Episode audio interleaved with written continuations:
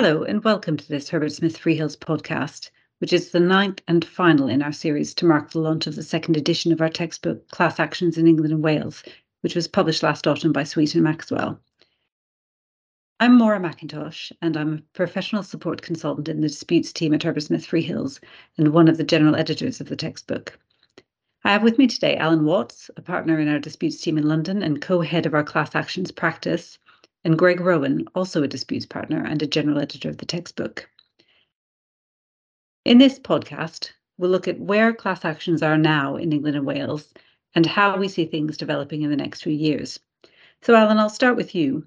It's almost a year since we launched the second edition, and in the preface to the first edition back in 2018, we said class action litigation had become increasingly prominent in this jurisdiction and in the second edition last year, we said that trend had continued unabated in the intervening years.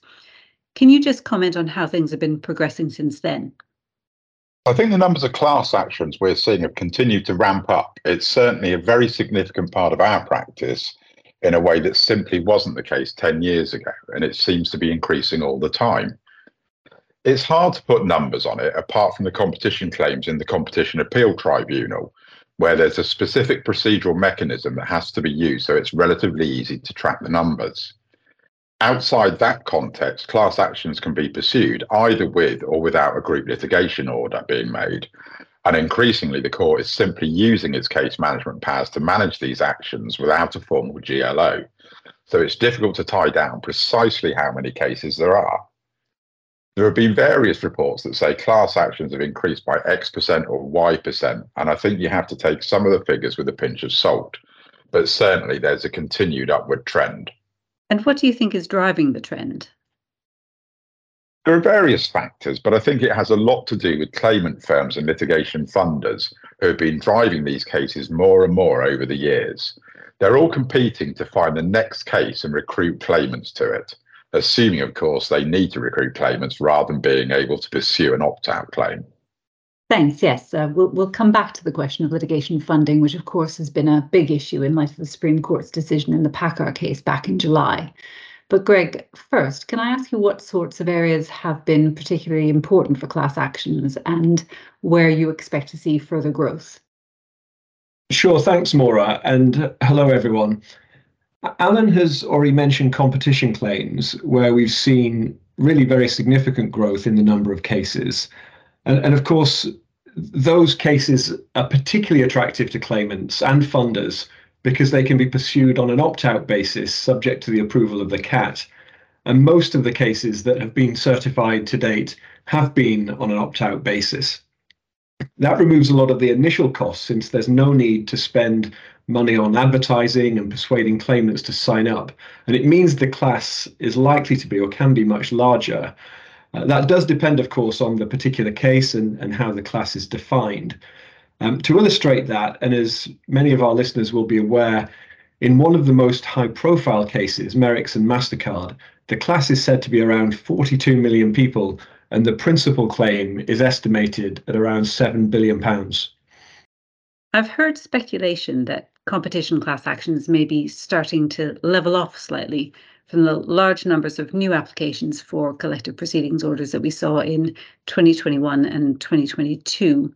Although the CAT website doesn't show new cases until defendants have acknowledged service, so we don't have precise figures for the past few months. But why do you think the curve may be flattening, if, if that's the case? And do you think it means these claims are becoming less attractive? No, I certainly don't think it means the claims are less attractive. Um, to, to my mind, there are a couple of factors at play here. Um, first, you have to remember that there were lots of claims in 2021 and 2022. Uh, there'd been a bit of a, a backlog whilst we were waiting for the Supreme Court decision in Merricks to clarify the test for certification. That came down in in December 2020 and um, set a relatively low bar, as our, our listeners will be aware. So there was a bit of a flurry of claims that had been waiting in the wings. And then I think the other major factor is that with all of these claims making their way through the system, I think that the claimant firms and the funders are, really pausing to take stock and see how some of these cases start to play out in terms of the substantive issues. Um, most obviously, that includes, for example, um, some of the novel questions around how the CAT is going to calculate and award damages in opt out actions. Um, another interesting question is how successfully funders are going to be able to recover their, their fees from the undistributed damages pot, which is the mechanism for funders getting paid in these cases. So, look, I don't think it signals a drop in enthusiasm for bringing the cases, which remain attractive, assuming, of course, that the funding issues are sorted out, which, as you've said, we can come back to. Thanks for that. So, apart from competition, then, what other areas do, do you expect to grow? Well, we're continuing to see large numbers of shareholder claims, both brought and threatened, particularly under Section 90A of the Financial Services and Markets Act, FSMA. Essentially, Section 90A allows shareholders to sue issuers for losses that arise from false or misleading statements in information that's been published to the market. Um, it's certainly right to recognise, I think, that there still haven't been many of these cases, many shareholder class actions that have made it all the way to trial. And of course, last year, 2022, uh, saw a pretty significant slowdown in, in capital markets that was caused by a range of factors um, uncertainty in global markets, the war in Ukraine, and the global sanctions that targeted Russian banks, companies, and individuals.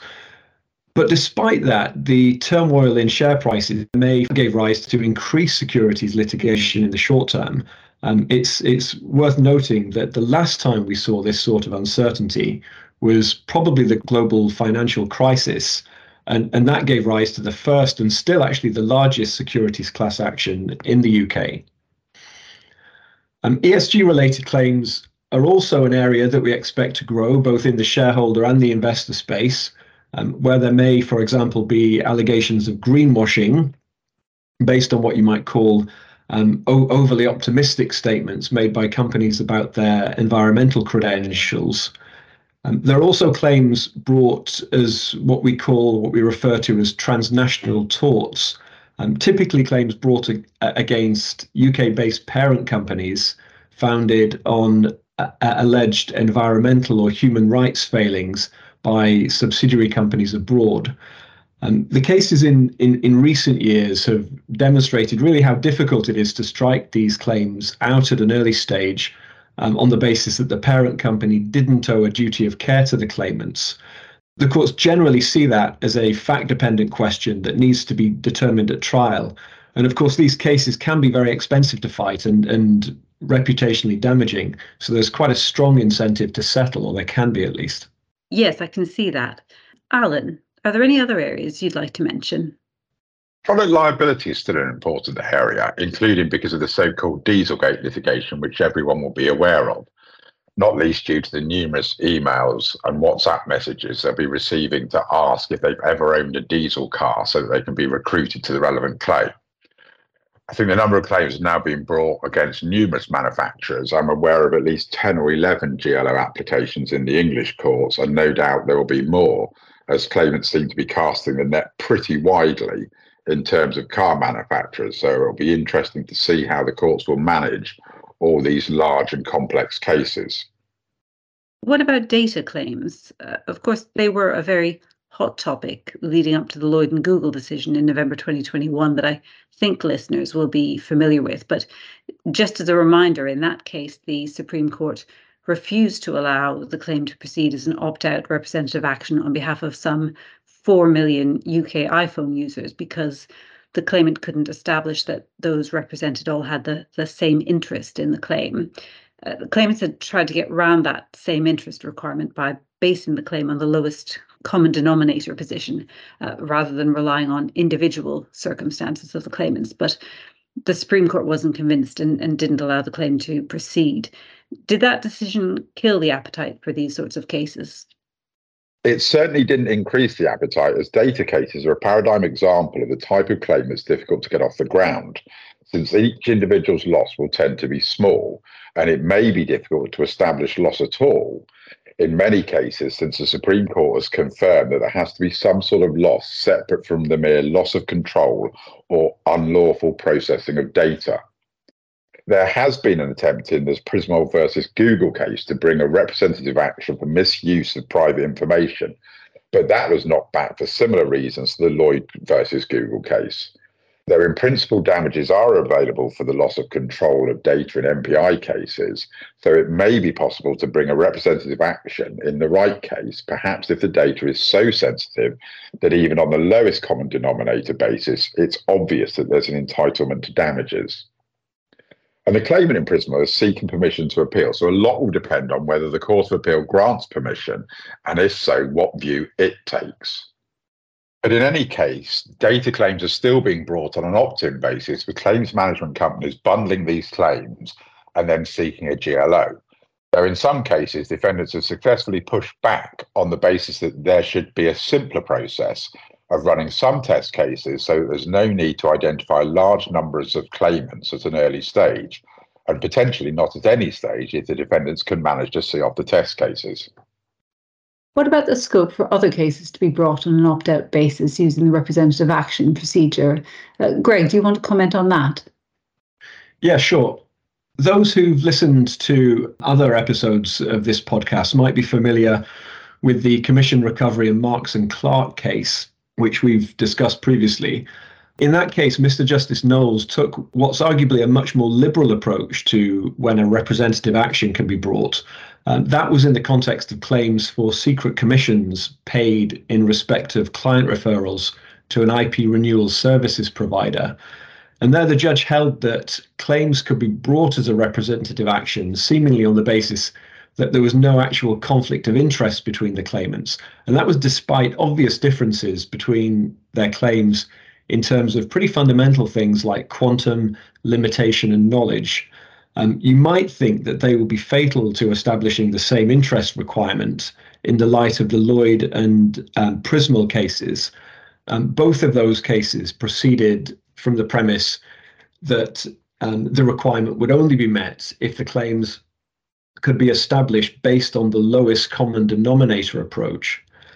Um, we understand that the appeal against that decision is due to be heard by the Court of Appeal in November, the 21st of November. So we'll have to see what the court makes of it. Um, certainly, if, I think that if the court um, upholds the decision, then it could pave the way for lots of other attempts to bring opt out claims using the procedure. And in fact, I'm aware of a few cases where a claimant is seeking to bring a shareholder action as a representative action, and there's a strikeout application waiting to be heard. But it's clearly an important area to watch since a more liberal approach to representative actions could mean a real uptick in claims. What about the bifurcated approach the Supreme Court talked about in Lloyd and Google for cases where individual circumstances vary? I think the idea was that the genuinely common issues could be dealt with on an opt out basis using a representative action. Uh, for example, uh, obtain a declaration that a defendant was in breach of relevant obligations, and then any individual issues could be litigated separately. Have, have we seen any appetite for claims to be brought on that basis?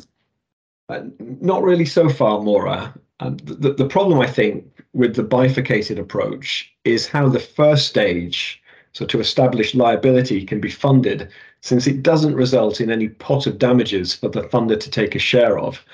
Uh, it may be that funders are happy to pile in at the second stage once liability is established if the potential damages per claimant are great enough. But that really begs the question as to who's going to pay to establish liability. I should say that even if the courts do take a more liberal approach to representative actions so that funders start investing in more of these claims, there's an open question as to whether a funder can be paid out of damages before they're distributed to class members. In the Marks and Clerk decision, Mr. Justice Knowles suggested, in, in fairness, somewhat tentatively, that the court might be able to find a way to allow that without the need for class members to consent um, similar, if you like, to the court's jurisdiction to allow an insolvency practitioner to be paid out of assets that are recovered. Um, but he said that the court didn't have to grapple with the issue at that stage. And in Lloyd and Google, this was described as a question of considerable difficulty. So funders could support these cases and then find um, that there's no way for them to receive the cut of damages they were expecting. Very interesting. Uh, that brings us also neatly back to the question of funding, which is crucial for any class action. Now, some of these cases may be funded by solicitors acting on no win, no fee retainers, and a few may be self funded by claimants. But of course, the vast majority of class actions rely on third party litigation funders, which is why the PACCAR decision was so dramatic. Alan, can you tell us about that? Sure. This was a decision in the trucks litigation in the Competition Appeal Tribunal. The question was whether third party litigation funding agreements were damages based agreements or DBAs, and therefore had to comply with the applicable regulations, which are the 2013 DBA regulations. It was common ground that litigation funding agreements in that case did not comply, and therefore, if they were DBAs, they run enforceable. The Supreme Court held that the agreements were DBAs essentially because of an accident of drafting. I don't think anyone has suggested that when DBAs were introduced and regulated, Parliament intended that they should include agreements with litigation funders. But nonetheless, it held that that was the result as a matter of statutory interpretation because of the way the definition in the relevant legislation cross referred to a definition from an older statute and the fact that in the Supreme Court's judgment, the relevant term had to mean the same thing in both contexts. The upshot of the Supreme Court's decision is that pretty much all third party litigation funding agreements currently in existence, or at least those that were in existence when the decision was handed down on the 26th of July, are likely to be unenforceable, since those in the funding market didn't think funding agreements were DBAs and therefore they didn't make any efforts to comply with the rather unclear and complex regulations that apply to such agreements. So, if litigation funding agreements are unenforceable, does that mean all funded claims will fall over as a result of the decision? No, it doesn't go that far, and certainly funders have been keen to talk down the extent to which this causes problems for them. But they have been busy trying to renegotiate funding agreements in ongoing matters to try and get round the decision, either by trying to ensure the agreement falls outside the definition of a DBA, possibly by moving to just a multiple of funding rather than taking a share of the damages, though there are arguments both ways as to whether that will do it, or alternatively by accepting that funding agreement is a DBA and making sure it's compliant with the relevant regulations, which probably means the funder agreeing that they can never receive more than 50% of the damages, including VAT, rather than also having what they typically agree now, which is an underpinning multiple of the funding committed, which kicks in to protect them if the damages are lower than anticipated. The biggest problem is in competition claims in the CAT, and particularly opt out claims in the CAT, since DBAs are prohibited in that context. So the funder's only option for those cases is to try and make sure they avoid the agreement being a DBA at all. There was a recent hearing on the amended funding agreements in one of those cases where the defendants are arguing that the agreements are still DBAs, even though they are based primarily on a multiple of damages rather than a percentage of recoveries. One of the arguments being run is that they still fall foul of the rules because the funder's return is necessarily linked to the amount recovered in the action, as the funder can only be paid out of recoveries. So we should soon see what the CAT makes of that argument. But conversely, there was a very recent decision on 20th of October where the High Court held that there was a serious issue to be tried as to whether a funding agreement might be enforceable, even where it provided for payment of both a multiple and a percentage of damages on the basis of a Court of Appeal decision which held, by a majority and in a very different context, that a DBA is not necessarily the whole agreement, but only that part that provides for a payment out of recoveries. In other words, the argument is that the aspect of the funding agreement which provides for a multiple can survive, even if the percentage payment is unenforceable. So there are lots of arguments still to be tested. Do you think this case will affect funders' appetite to fund cases in this jurisdiction more generally? I don't think it will have a huge impact. Funders have a lot of money to invest in claims, and class actions are obviously attractive because they tend to be large and so they can invest significant amounts in one action and take advantage of the economies of scale. And England and Wales is still an attractive jurisdiction for various sorts of class action, but it may mean funders are even more careful as to the cases they invest in. It's also interesting that there have already been indications in the legal press that some claimants in concluded cases are thinking about whether they really need to pay out a share of their damages if the funding agreement is unenforceable. I expect we may see cases that go further and seek repayment of damages already paid out to funders under such agreements. So we'll see how those play out. Thanks. Yes, uh, that will be interesting. Uh, Gregg, coming back to you, I just want to touch briefly on the position in the EU in light of the Representative Actions Directive that I understand member states were supposed to implement by June this year. Uh, can you tell us about that just briefly? Yeah, sure. Um, the directive requires member states to have in place at least one procedural mechanism to allow consumers to seek collective redress for losses that have suffered from breaches of certain EU laws. Um, only so called qualified entities designated for that purpose by member states can bring the claims on behalf of consumers, and the member states can choose whether claims will be allowed on an opt out basis. I gather that the picture's pretty mixed in terms of implementation so far. Um, there are a, a, number of member states that still have to pass the necessary legislation. And as I, I said, it only relates to consumer claims. So I don't think it's going to have a big impact on litigation here in England and Wales. Or, or differently put, it's unlikely to draw claims away from the English courts to any real extent. But certainly it's an interesting development, and it's in line with the general trend towards an increase in class actions as part of the litigation landscape internationally. The other point worth making is that the regulation introduces minimum standards. Uh, it doesn't mean that member states can't go further with the mechanisms they introduce. And there are some jurisdictions that seem to be um, ahead of the game from a claimant perspective, anyway. Um, one clear example of that is the Netherlands, which seems to be a real area of interest for claimant firms and litigation funders. Interesting, thanks. Finally, Alan, back to you for a bit of crystal ball gazing, uh, particularly with the UK general election coming up next year. Now, I'm not asking for your political predictions, but do you think that that might have any impact in terms of changes in the current picture for class actions in England and Wales?